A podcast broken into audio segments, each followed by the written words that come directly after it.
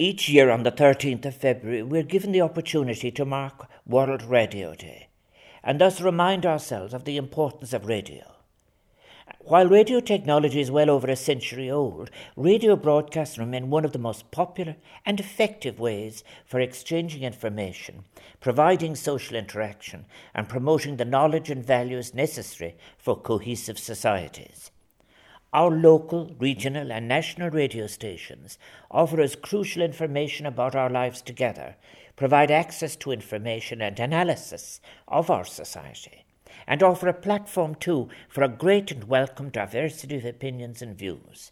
So today on World Radio Day, let us celebrate the power and beauty of the spoken word and pay tribute to the valuable technology radio is in empowering all of our citizens. Radio has the capacity to bring communities together and in doing so fostering the positive dialogue that makes of our society one worth achieving.